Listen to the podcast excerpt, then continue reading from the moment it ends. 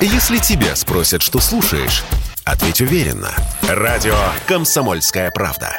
Ведь Радио КП – это истории и сюжеты о людях, которые обсуждает весь мир.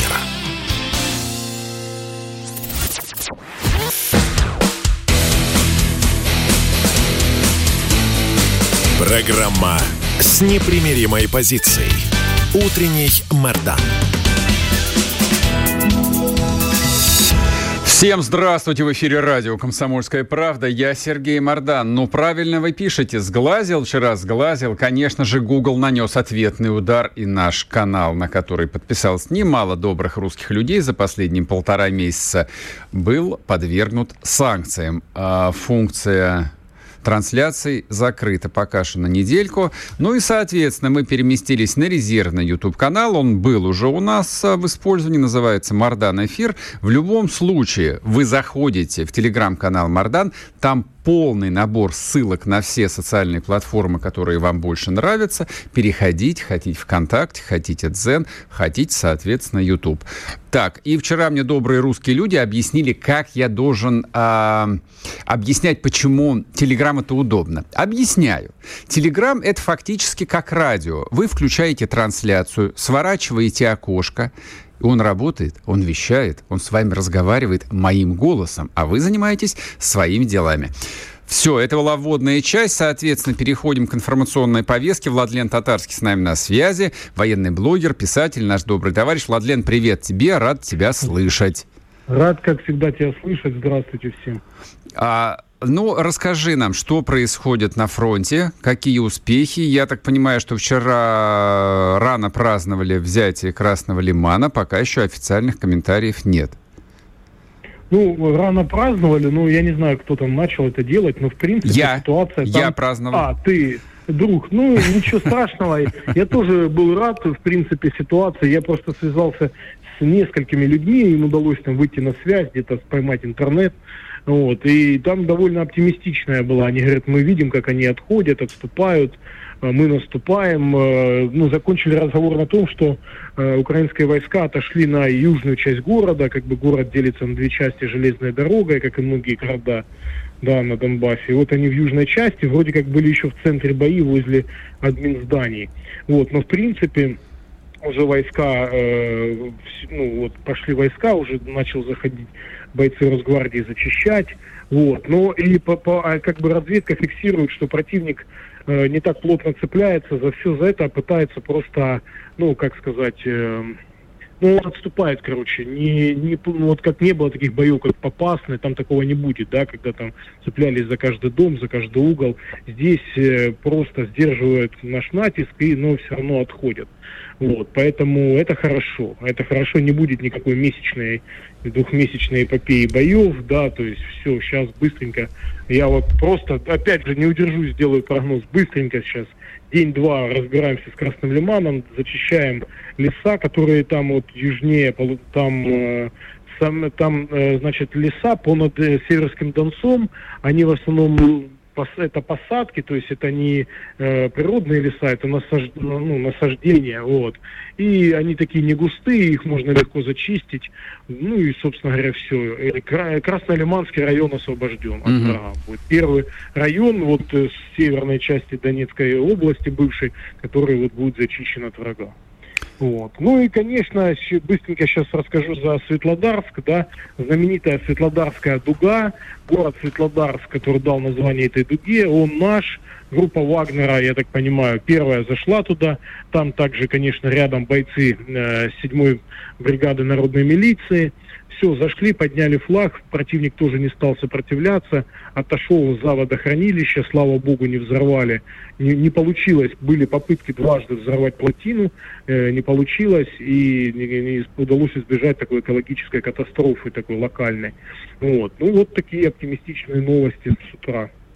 А скажи, пожалуйста, а вот э, ну, по-простому, обывателям объясни. Это хорошо, что они отступают или плохо? Потому что ну, мы в течение прошедшей недели толковали здесь про пять малых котлов, что сейчас вот котлы замкнутся, и, соответственно, мы будем и дальше перемалывать живую силу противника, и в этом, собственно, главная стратегическая задумка – убить как можно больше украинских солдат. Простите меня, пожалуйста, за такую резкость, стараюсь называть вещи своими именами. И вот они отступают, соответственно, вот один малый котел, он как бы рассасывается и в районе, я не знаю, они же отступают, наверное, в направлении Славянска, судя по всему. Ну, э, там есть нюанс. Э, дело Объясни, том, пожалуйста. Если, нет, если они отступают с Красного Лимана, там у них нет переправ. То есть, э, ну, насколько мне известно, единственная дамба, уже мосты были уничтожены, единственная дамба, по которой можно было транспорту перемещаться, тоже была несколько дней назад уничтожена. Угу. Соответственно, они отходят ну, вплавь на лодках, то есть какую-то с собой технику забрать они не смогут. Угу. Вот. Э, это плюс. Второе. Конечно же, хорошо, главная задача э, армии, ну и вообще войны и искусства, да, это уничтожение армии противника. Не захват территорий, а уничтожение армии. Хотя, хотя, с этим тоже можно поспорить. Почему? Потому что главная задача войн нового поколения – это нанесение психологического удара. Вот все-таки э, концепция уничтожения армии, э, которая была значит, значит, в начале 20 века, она немножечко не работает, да, потому что э, ну, люди мобилизуют еще, еще нагонят людей, им еще дадут какое-нибудь натовского оружия. Э, вот они собираются миллион человек мобилизовать, да, а мы как-то обсуждали тему мобилизации на Украине, что, ну, вот по книжкам, да, можно 10% мобилизовывать от населения. Женщин нужно мобилизовывать, в конце концов, на какие-то там... У них были эти планы перед, перед спецоперацией, кстати, это активно обсуждали. Ну, то есть, и если все население настроено про, а, ну, против, да, Э, Укра... например, все украинское население будет настроено против России, будет желать э, сражаться, это, конечно, будет ну, создавать нам большие проблемы. Поэтому, конечно же, конечно же, в, в войнах нового типа, в современных войнах, не только и нужно военное поражение с огромным количеством трофеев, нужно в первую очередь психологическое поражение. То есть совмещение военного поражения и такого, чтобы люди просто замерзли там на Украине от одной ну, воспоминания, скажем так, о там Северодонецке, условно там Авдеевке, не знаю. Ну, понятно, да? Вот. И тогда, тогда воля народа подрывает, ну, дух подрывается, и он уже понимает, что сопротивление бесполезно, понимаешь? То есть главная вот задача это, чтобы э, сама мысль о том, что можно воевать с Россией, да, да, украинского это, это, гражданина просто да, приводила в состояние да. ледяного ужаса. Евгений Месснер, один из военных теоретиков русских в эмиграции, он это очень, он, он это подробно обосновал. Я, честно, начитавшись его трудов и трудов других там те уже западных военных теоретиков, они эту мысль очень хорошо развивали, Лютвак, вот они подошли к тому, что да, уничтожение армии противника, да, захват территорий какое-то имеет значение, то есть в какой-то степени, но в современной войне это нужно, да, мы сейчас, разг... вот, вот простой пример, разгром э, врага в Мариуполе, да, полный разгром элитных частей, сдача в плен, но смотри, как получилось чуть-чуть э, вот покритикуем, да, с утра сегодня, не это самое, э, не доработали, и в результате как информационно, и как-то победа получилась смазана. Вот вроде как какая-то эвакуация там какая, ну их ее не было, но это на слуху постоянно ходило, не было вот такой, э, не было поддержано достаточно информационно. Вот сейчас котел будет безусловно Северодонецк, э, значит, Лисичанск, да, он уже там все, дороги все простреливаются, они фактически уже там в огненном мешке. Вот сейчас нужно хотя бы вот здесь людям, которые получают за это деньги, заканчивали специальные институты, которые находятся на этой работе, подумать, как сделать, чтобы эта победа была не просто военная, трофеи, а нам, э, значит, украинские каналы рассказывали о том, что это такая супер тактика натовская, и мы там все знаем, это все предусмотрено, наши войска сдержат. А чтобы это была победа, в том числе и в информационном плане.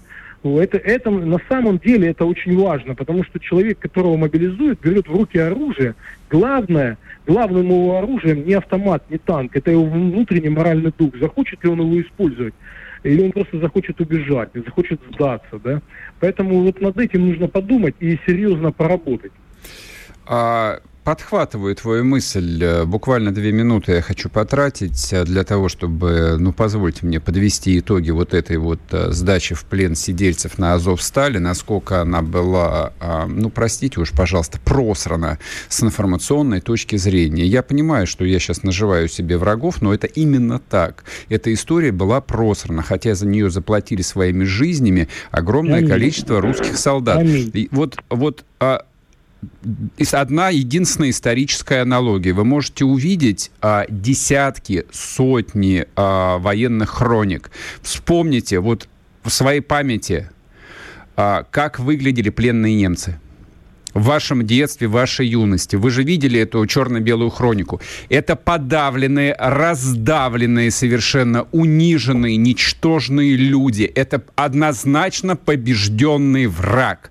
А теперь посмотрите, как выглядели эти азовцы, которых э, показывали нам. А, во-первых, они в массе своей были в какой-то странной полугражданской форме. Это неправильно. А наши солдаты опускались перед ними, простите, на корточки, копаясь в их дерьме. Эти стояли сытые, наглые, показывали свои татуировки. Единственное ощущение, которое у меня возникало, глядя на все это, почти на всю хронику, что враг не сломлен. Как бы это ни называли.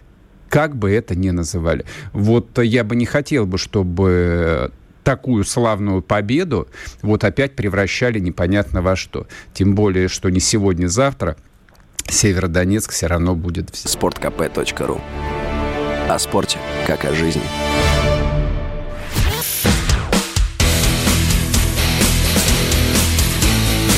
Программа с непримиримой позицией. Утренний Мордан. И снова здравствуйте, и снова в эфире радио «Комсомольская правда». Я Сергей Мордан. Мы не договорились с а, Владленом Татарским, военкором, писателем, ополченцем, э, нашим товарищем. Владлен, прости, что я перебил тебя. Да, прошу, говори. Э, слушай, нет, очень ты классную мысль сказал, и очень хорошо, что я озвучил. Теперь вот такая маленькая ремарка. Ты говоришь о том, что вот там они ну, были не сломлены, тра-та-та. Смотри, в этом-то и прикол информационной войны в том, что как ты все это показываешь. Азовцы и все вот эти вот типы, которые там выходили в СУ, э, они были сломлены. По-другому они бы не сдались когда выходили ВСУшники, эти бедолаги, они выглядели не так браво, как азовцы. Почему? Потому что, кстати, азовцы жили отдельно и никого туда не пускали, в отдельном бункере, да, и у них там было чуть получше с питанием, ну, со всем остальным, там, спутниковая вот этот Starlink, все, uh-huh. у других этого не было. Ну, вот. А, конечно же, они были сломлены. Тут вопрос профессионализма. Как показать, как, конечно. Кто, да, как кто показать. И если этим, ну, ну, не занимаются профессионалы, а занимаются, ну, я, я не знаю, те, э, не занимаются те, кто не заинтересован в информационной победе. Просто занимают, занимаются люди, которым ну, дали задание, так, иди снимай пленных азовцев. Mm-hmm. Ну, поехал, снял пленных ну, да, азовцев. Ну да, абсолютно. Второй момент, я еще не хочу, конечно, на этих людей гнать. Почему? Потому что была, может, определенная дана установка. Смотрите, мы добрые, мы человечные. Вот вы выходите, мы вам разрешаем оставлять ваши татуировки, показывать их нам. Э, ну, то есть, вот, ну, ты понимаешь, да, что вот мы человечные, мы добрые. Тут, кстати, я, ж, я писал, тут может быть еще такая комбинация, э, на которую наши спецслужбы неоднократно шли, и она была очень эффективна. Завтра мы увидим Редиса или какого-нибудь его зама уже в форме, э, значит, э, подполковника Росгвардии, который клянется верности верховному главнокомандующему Путину и говорит, что он все понял, и Украину, значит, завели Зеленский, Порошенко и западные прихлебатели куда-то mm-hmm, в тупик, mm-hmm. и теперь честный украинец. А он теперь верный пехотинец конец Путина.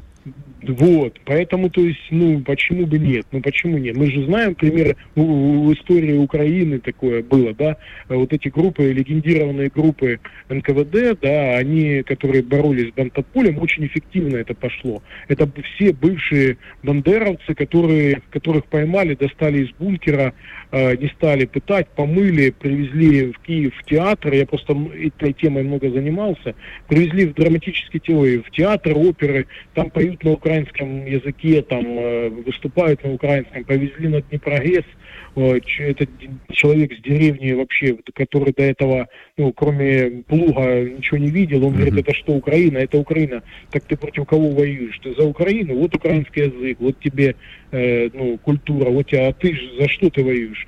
И такие действительно многие э, люди вполне искренне, они, значит, переобувались и шли, убивали своих бывших э, вот, побратимов. Поэтому, ну, как бы, такое в истории уже было. Может быть, я высказываю версию, но это моя версия, одна из версий, почему вот так все вот как-то так аккуратно произошло. Ну, а там, конечно, нам важно психологически сломить врага, чтобы те, кто шли на призывную, чтобы люди просто не шли на призывные пункты, просто отказывались. Они просто говорили, смысл нам идти, если все равно сейчас придет э, русская армия, всех победит, мы смысла не видим, мы сдаемся и дальше mm-hmm. будем там работать в ЖЭКе, на заводе, продавать помидоры. Нам, и ну, все будет нормально. Ну да, и все будет нормально. Владлен, спасибо тебе огромное. Да, Владлен вам. Татарский был с нами, писатель, блогер, публицист, ополченец. К нам присоединяется военный журналист Роман Сапаньков. Роман, здрасте. Здравствуйте. Вот разъясните, пожалуйста, а, ну, потому что многие, кто не столь э, глубоко погружен в тему, а, вот а, Светлодарская дуга, история, которая тянется с 2014 года, вот а что это за история? Почему это так важно, что посыпалась она? И, собственно, и Светлодарск сам взят. А, но это был а, важный рубеж обороны, который минимум э, важен тем, что 8 лет обор... Э, они закапывались, оборонялись, оборудовали долговременные огневые точки с накатами из плит, э, с заглублениями техники. Это, во-первых, и они надеялись и были уверены, так же, как и с Мариуполем, собственно говоря, что эту дугу не взять. И ее прорвали, обошли, и это, во-первых. Во-вторых, это Светлодарская дуга, она опиралась на рельеф местности, это сопки, овраги, э, танка недоступная местность. Mm-hmm. И э, поэтому прорвав дугу и выбив их дальше туда, к Краматорску, Крама... почему они говорят, что это мы отходим к Краматорску, это выпрямляем фронт, да, вот это, как мы помним из истории, уже были люди, которые выпрямляли фронт, вот, они также вот выпрямляют фронт э, и отходят э, к Краматорскому рубежу обороны, как они его называют, э, потому что там также вот последний вот именно сложный рельеф местности, за ним начинаются поля, э, танкодоступная местность, там, где можно выйти на оперативный простор, и если мы им сейчас э, не дадим закрепиться на, в, под Краматорском, а мы, в принципе, ну, даже если они отойдут, частично копаются, не дадим там. Э, и дальше фронт э, может рухнуть вплоть до э, Днепропетровска, Запорожья, по крайней мере, э, перейти в так называемую серую зону, это нарушение э, логистики, линии снабжения, э, огневой контроль э, э с воздуха, авиации, артиллерийский. Э, поэтому э, я уверен и думаю, что с крушением Светлодарской дуги мы э, подходим к финишу вот именно вот этой донбасской группировки, обороны донбасской группировки противника противника. Но они же не зря, видимо, еще пару недель назад проанонсировали строительство новых линий обороны именно э, там недалеко от Днепропетровска и Запорожья. Ну, главы администрации, в общем, об этом говорили официально. Не знаю, с какой целью. Вот, но, тем не менее, факт остается фактом. Ну да, естественно, они надеются. Э, их какая задача? Если они сейчас скажут, что мы садимся в Днепропетровске и закапываемся внутри города, что, в принципе, гораздо логичнее сделать с вооруженной точки, с военной точки зрения, это вызовет э, внутренний сильный протест э, со стороны украинских граждан, и в первую очередь жителей этих городов, потому что э, вот, э, штурм Мариуполя произвел на противника э, и на население э, украинское очень мощное впечатление. То есть mm-hmm. никто не думал, что этот город вообще можно взять, э, что его можно взять э, такими малыми силами, которые его штурмовали, и потом, что гарнизон э, ну, Азова, что сдастся. То есть вот эти три фактора произвело очень сильное впечатление на э, граждан Украины, на жителей Украины. И э, поэтому сейчас, если они объявят, что мы закапываемся в самом Днепропетровске или, или в Запорожье, это вызовет панику под, со словами, что придут русские и просто закатают э, в бетон так же, как сделали с Мариуполем. Поэтому они говорят, что окапывается на подходах. Угу. Э, подходы Чтобы не нервировать людей просто.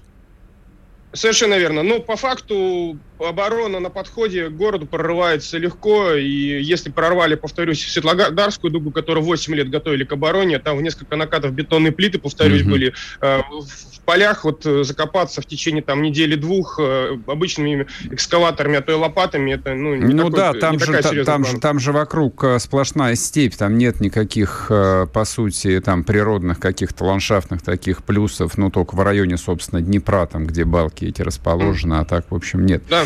А, просто вот в продолжении вашей мысли, насколько там причудливо работает украинская пропагандистская машина, это комментарий вчерашней главы так называемой Донецкой областной администрации а, Павла Кириленко. Я даже процитирую его, как он объяснял, почему Светлодарск был оставлен.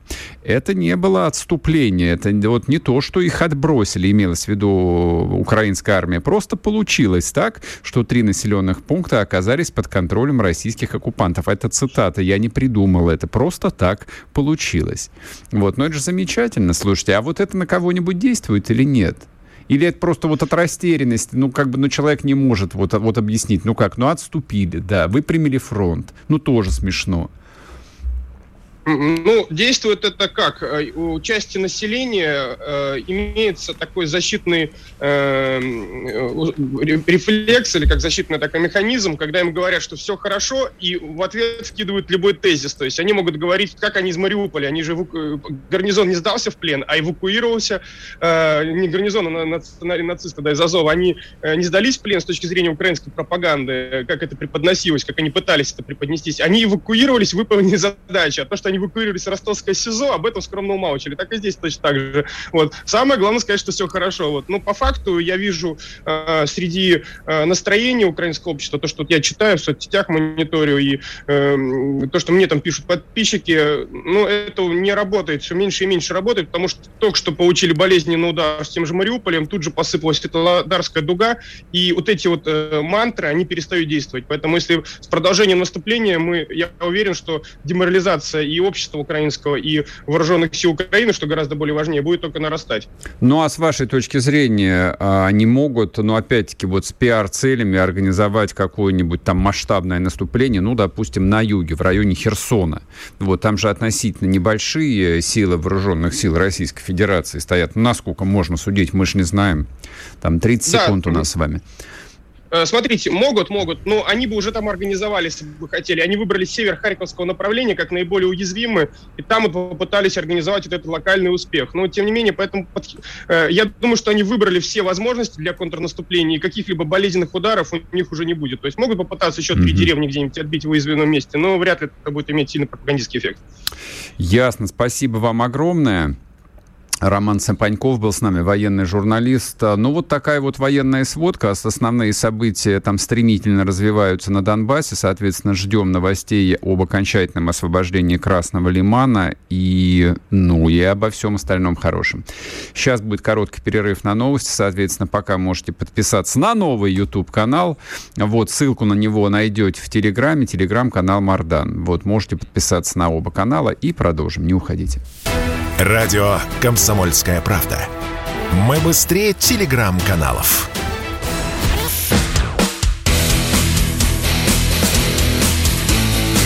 Программа с непримиримой позицией.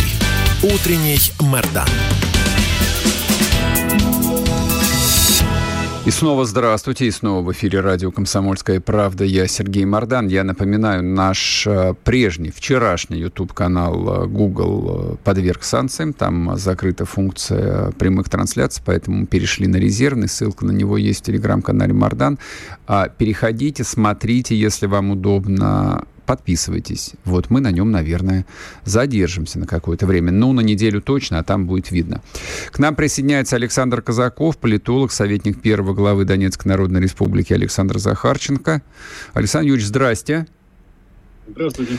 А, я вот что хотел бы с вами обсудить. Э, тема вроде бы как ушла на второй план на, на фоне штурма Красного Лимана, вот на фоне Светлодарской дуги. Тем не менее, вот эти вот две с половиной тысячи персонажей, которые сдались на Азовстале, среди которых, ну, по разным оценкам официальных цифр нету, порядка 800 человек. Это военнослужащие полка Азов, полка специального назначения, запрещенного, соответственно, в Российской Федерации. И, в общем, насколько я понимаю, такие кандидаты для будущего военного трибунала, не знаю, открытого суда, а что двигается, как это может происходить с вашей точки зрения, сколько людей могут попасть в этот трибунал, ограничится ли все это именно вот этим пресловутым распиаренным Азовом, либо там должны появиться и командиры вооруженных сил Украины, которые совершали также преступления против человечности. Вот ваш взгляд на эту проблему. Ну, э, сейчас, слава богу, можно опереться на вчерашнее интервью э, секретаря Совета Безопасности Патрушева, э, который в очередной раз, кстати, первый раз это делал Лавров, давно уже, пару месяцев назад, при разговоре о денацификации дал четкую отсылку к Потсдаму 1945 года. Это значит, то есть я не раз задавался вопросом, какой образ и дорожная карта денацификации в головах у нашего военно-политического руководства, но поскольку об этом говорит и министр иностранных дел, и секретарь Совета Безопасности, то можно предположить, что речь идет именно об этом, то есть мы воспользуемся опытом 45-го э, 50-го э, годов, потому что процесс денацификации – это правовой режим, прежде всего. Это вот когда у нас там даже по телевизору говорят, вот, значит, мы там, размотали группировку э, нацистов в таком-то месте и провели денацификацию. Нет, мы просто размотали э, группировку противника. Значит, и если так, то все попавшие сейчас в плен и все те, кто будет захвачен, э, там, э, скорее всего, будет специальная процедура э, розыска, э, задержания, ареста еще э, как минимум главных военных преступников. Э, то есть у нас будет, э, скорее всего, трибунал над э, главными военными преступниками, ну, сродни Нюрнбергскому трибуналу. Кстати, Нюрнбергских трибуналов, но уже в кавычках, было, было очень много. В Германии в каждой земле отдельно действовал трибунал, например. А также такие трибуналы, первый был вообще в Краснодаре, потом был и в Киеве, кстати. Mm-hmm. И результатом этого киевского так называемого малого Нюрнбергского трибунала э, главные военные преступники тогдашней э, Украинской Советской Социалистической Республики были повешены на Майдане, том самом, на той самой площади, э, в присутствии 200 тысяч киевлян. Поэтому вопрос номер один. Из тех, кто сдался в плен в Азовстале, у кого есть шанс попасть в категорию главные военные преступники. Ну, за, за одного человека могу гарантировать. Это э, командир, так называемый командир так называемого полка, потому что мне как не очень хочется применять к ним военные категории к, к нацистам. Э, это Прокопенко э, с кличкой Редис. Вот, он я думаю, у, него самые высокие шансы попасть. А объясните, раз... почему он с виду такой жалкий, худой? Вот э, жена тут уже дала интервью британской Гардиан, сказала, что его хорошо кормят и даже, в общем, не подвергают насилию никакому. Ну, зачем его подвергать насилию? Он э, к, к скамье подсудимых должен выйти своим ходом. А, между прочим, посмотрите на фотографию главного Нюрнбергского процесса, на того же Геринга. Вполне себе был упитан, даже не похудел. Это правда, да. Вот, к тому, ну, к тому же мы же, мы же русские люди. И ведемся, и э, живем в, как бы, в парадигме традиционных ценностей. Так а э, почему, почему вы Редиса именно упомянули, Прокопенко? Потому что э, главные военные преступники это те люди, которые отдают приказы угу. э, для совершения военных преступлений, э, преступлений против человечности. Э, и э, насколько сегодня известно, э, приказы, которые отдавал Прокопенко э, в Мариуполе своим азовцам, исполнялись.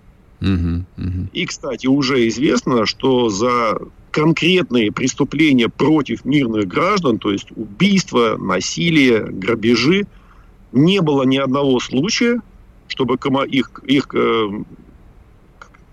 даже командиром не хочется его называть, чтобы главарь, вот, так будет точнее, а Прокопенко хоть одного бы наказал. Угу, угу.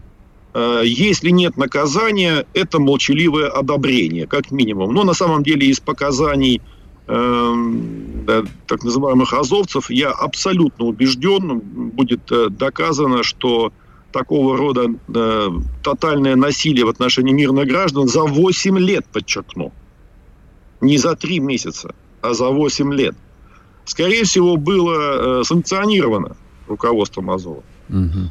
Вот. И поскольку он отдавал приказания, э, соответственно, он является главным преступником. Единственное возможное исключение конкретно и, э, именно тех, которые были на Азовстале, потому что там есть еще пару персонажей, но они в Киеве это поскольку эм, а, Азов э, это структура орденского э, сектантского типа, не исключено, что Прокопенко был формальным командиром. А на самом деле какой-нибудь там капрал был их э, идейным Пос, вдохновителем. Ну, посвященным, да, комиссаром каким-нибудь. Совершенно верно. Совершенно mm-hmm. верно. И комиссаром я его не называл. Вот посвященный, это нормально. Вот. Я не исключаю, что над Прокопенко был другой человек, там же на Азовстале и в Мариуполе в целом, который контролировал самого Прокопенко. Вот тогда это второй кандидат на э, скамью подсудимых, главных, подчеркиваю, военных преступников, потому что дальше идет следующая градация. Э, то есть по материалам расследования идет категория номер, номер один, это главные военные преступники. Ну, кстати, результат э, трибунала здесь я могу предсказать э, с, с очень высокой долей вероятности в отношении этих главных преступников, поскольку э, совершенные им преступлением не с числа, и они страшные совершенно. То есть, когда это... Я э, вот напомню по поводу Нюрнберга, там был для того, чтобы э, судьи, в том числе международные судьи от США, Великобритании, вот, а также журналисты, получили большее представление, э, наша сторона показала документальный фильм в закрытом режиме. Это был документальный фильм, снятый э, после освобождения концлагерей, которые мы освобождали, mm-hmm. чая Освенцим и так далее, включая преступления, которые были на Украине и Беларуси. И после этого фильма э, американский судья, который был настроен вполне так себе конструктивненько, бодренько, Посмотрев этот фильм, э, он это сказал, и журналисты это услышали. Он сказал, ну вот теперь им не жить. Вот. А я думаю, здесь будет то же самое. Угу. Это, это будет либо высшая мера, либо пожизненная, в зависимости от того, где их будут судить. Но уже есть информация о том, где их будут судить. Ну, скажем так, это пока не официальное заявление, но от источников, скажем так, все-таки судебный процесс над Азовом будет в Донецкой Народной Республике. И даже уже говорится о том, что начнется, возможно, он в Мариуполе, вот, и будет обязательно в Донецке. Вот.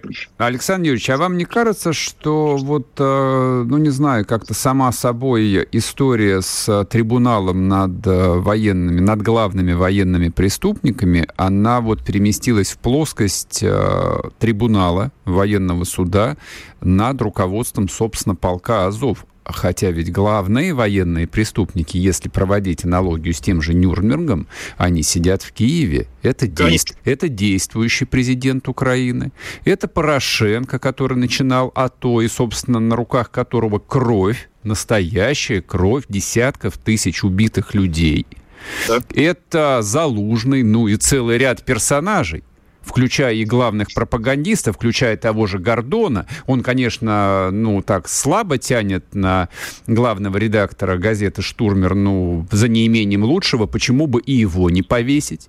Ну, я, разумеется, я с вами соглашусь. Кстати, по поводу денацификации э, 45-го и далее годов и э, о как бы трансляции этого опыта в сегодняшний день. Я у себя в телеграм-канале довольно много писал, там просто денацификация 1, денацификация 2 и так далее. У меня там, он так и называется, Казаков, только mm-hmm. последний В. Эм, ну, поскольку все равно всего не обсудим. Разумеется, э, так же, как и, и тогда, так же, как и в Токио на токийском трибу, трибунале, сначала э, должны будут на скамью Александр Юрьевич, я вас прерву, мы сейчас уйдем на минуту на перерыв, простите, вот, потом вернемся, и вы сможете уже спокойно ответить. Александр Казаков с нами на связи. Радио «Комсомольская правда». Мы быстрее телеграм-каналов.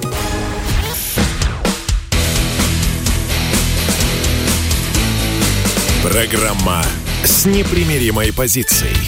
Утренний Мордан.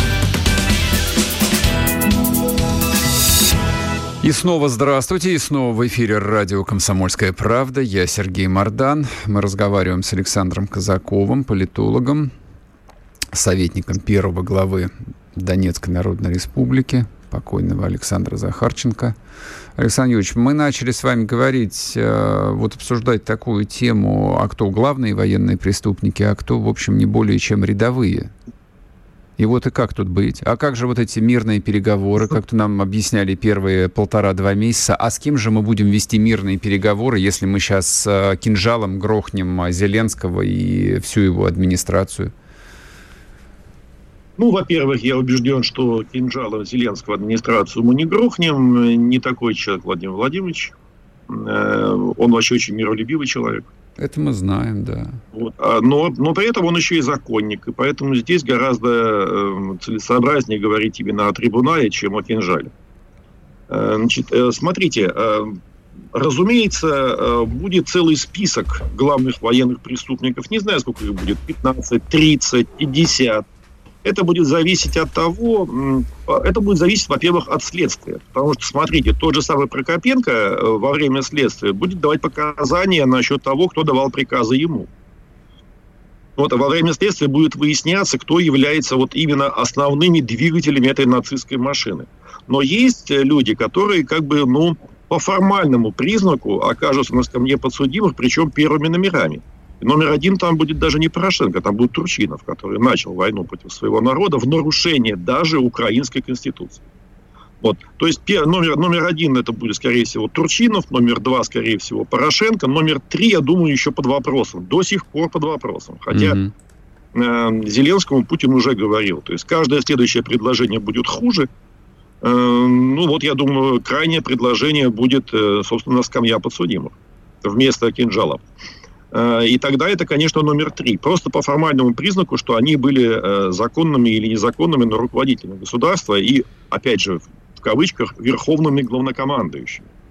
Вот. А дальше, э, да, это будут, собственно, военные, это будут руководители так называемой нацгвардии, это будут руководители ключевых, за 8 лет, подчеркиваю, да, ключевых нацбатов, так, этих вот, так, опять же, ну, террористических э, и бандитских, э, и начнется здесь, скорее всего, с правого сектора, напомню, никуда не делся господин Ярош, э, как он э, эту историю запустил, условно говоря, да, Азов это уже преемники, а также там еще и Айдар, Днепр-1, Днепр-2, э, там и Киевская Русь, и Закарпатье, там кого только нет, mm-hmm. там очень важная составляющая. Э, по их, э, это даже не государственной, а именно вот бандитской логике, э, каждому нацбату, а они все, конечно, совершали невероятные преступления. Вот Айдар вполне может посоревноваться с, с Азовом, только Айдар был севернее, в основном это Луганская Народная Республика, а Азов на юге.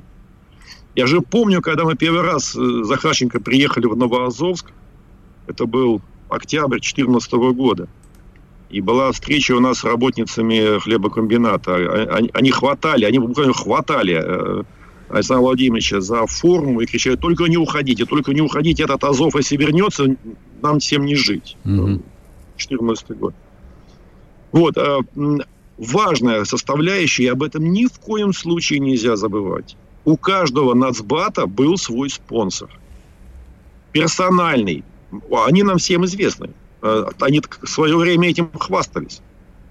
Э, там был и Коломойский, там был и Ахметов, между прочим, который в том числе финансировал Азов.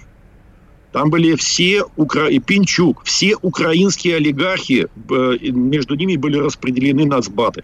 Тарута, и, ну, ну, короче, просто тупо все.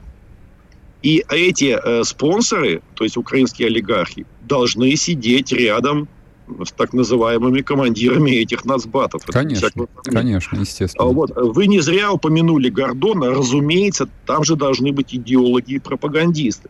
Потому что вот этот вот уродец, я что-то сейчас у меня фамилия вылетела, который институт памяти возглавлял. Самый говорливый. Ветренко. А? Ветрович, ну, Ветрович, да, господи. Ветрович. Вот это вот, вот это вот гоп-компания, потому что э, мы над ним смеялись, но это было совершенно не смешно. Он, он же формулировал для э, бандитов на местах как бы формулы самооправдания. Это делал он и его институт. Они предлагали э, словесные формулы, благодаря которым они убивали, насиловали людей и оправдывали себя, что мы поступаем правильно. Они, кстати, и сегодня скорее скажут, мы не преступники, мы военные. Какие вы военные? Боже ж. Вот, э, ну, э, то, то есть список довольно большой, но потом начинает, то есть после следствия, которое будет проведено, начинает работу, собственно, трибунал. Угу. И это не значит, что их всех сажают и начинают расстреливать. То есть трибунал, который состоит из судей, а, которых, и это тоже уже известно, уже ведутся переговоры с, со странами, с которыми у нас э, нормальное взаимопонимание, и страны уже дают согласие на участие в этом процессе. Э, то есть международные судьи принимают решение по материалам следствия, кто должен сидеть на скамье подсудимых как главный преступник, а кто на э, трибунале номер два, как военные преступники, как просто преступники.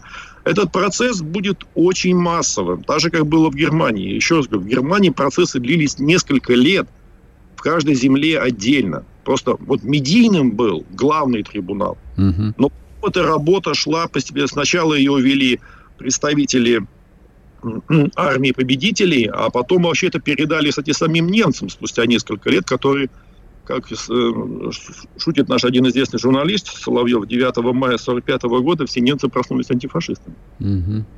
Вот, поэтому и украинцы тоже будут, э, и русские украинцы, и татарские украинцы, и, и русины, и греки, они все будут, между прочим, греческие общины живут как раз на тех территориях, мы часто бывали у них в гостях, э, где зверствовали эти самые нацбаты.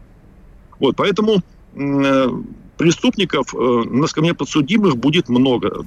Просто результат будет разным. Но осужденных будет гораздо больше, чем тех, кто будет сидеть на скамье подсудимых, потому что ведь кроме, э, собственно, наказания как преступника, то есть высшая мера, пожизненные, сроки разные величины, есть еще одна э, в процессе денацификации важная правовая составляющая. Это ограничение в правах. Это очень важно. Это очень важно, чтобы люди понимали на Украине. Потому что многие люди, которые были причастны нацистскому режиму. Э, попутчики, там, выгодополучатели, это, я все категории из той правовой истории. Они будут ограничены в правах э, либо на какие-то сроки, либо навсегда. Например, право участия в публичной политике. Например, право э, работать в, тех отраслях жизнедеятельности общества, где они имеют доступ к мозгам. То есть они не могут быть учителями, они не могут быть судьями, они не могут быть журналистами. Э, этих людей будет тоже очень много. Позвольте уточняющий вопрос. А, мне кажется, вот постоянное использование термина денацификация, нацизм, оно несколько запутывает людей. А, потому что, ну, мы, как мне представляется, можете, в общем, не согласиться, мне кажется, что мы имеем дело с идеологией украинского государства вот в том виде, в котором оно возникло и сформировалось даже не в последние два года или восемь лет, а в последние 30 лет. И, в общем, если говорить об осуждении идеологии чего, может быть, политического украинства, логично говорить, честнее будет говорить, для того, чтобы там выдавать волчий билет учителям а, украинской истории в украинских средних школах, им что предъявлять? То, что они преподавали украинскую историю в том виде, в котором они ее преподавали. Нет, учителя, учителя не, не будут получать волчьи билеты. Директора школ, бога ради. Э, здесь, скорее всего, да потому что учителя может пойти бывший, бывший офицер я, я, я согласен. Вот как, да, давайте вот по, по содержательной, по идеологической части проясним этот вопрос. Значит, смотрите. э, есть как бы вот наш с вами диалог и наши с вами э, взгляды и представления. А есть правовые определенные режимы, которые формулируются и запускаются военно-политическим руководством. Mm-hmm. Поэтому, вот, если вы моего мнения спросите лично, Вашего, да. то я, конечно, считаю, что э, нацизм, э, а он очевиден, э, теперь уже, э, хотя для меня был всегда очевиден, э, чего стоит Бандера и Шухевич. Э, значит, нацизм – это, конечно, форма, которую в определенный э, момент времени, и не сегодня, не вчера, а еще в, в 30-е и 40-е годы... У нас 30 секунд остается. Угу. Приняло то самое политическое украинство – то есть не надо говорить про государство, украинство. Я да, согласен да. с тем, что именно эта идеология является мотором и двигателем всего этого кошмара. Но я абсолютно уверен, что Владимир Владимирович Путин не пойдет на то, чтобы осуждать что-нибудь, где есть слово «украинец», корень «украинец». Поэтому, скорее всего, мы будем судить бандеровцев и неонацистов. Я понял. Спасибо большое. Александр Казаков был с нами на связи. Мы поговорили, собственно, про будущий трибунал вот, но все абсолютно четко и открыто, и прямо, и честно сказано. Мы, конечно, можем делиться нашим мнением, у нас есть свое видение происходящего, но, скорее всего, и терминология, идеологическая составляющая останется в том виде, в котором она декларировалась 24 февраля. Вернемся после перерыва, не уходить. Если тебя спросят, что слушаешь, ответь уверенно. Радио «Комсомольская правда». Ведь Радио КП – это самая топовая информация о потребительском рынке, инвестициях и экономических трендах.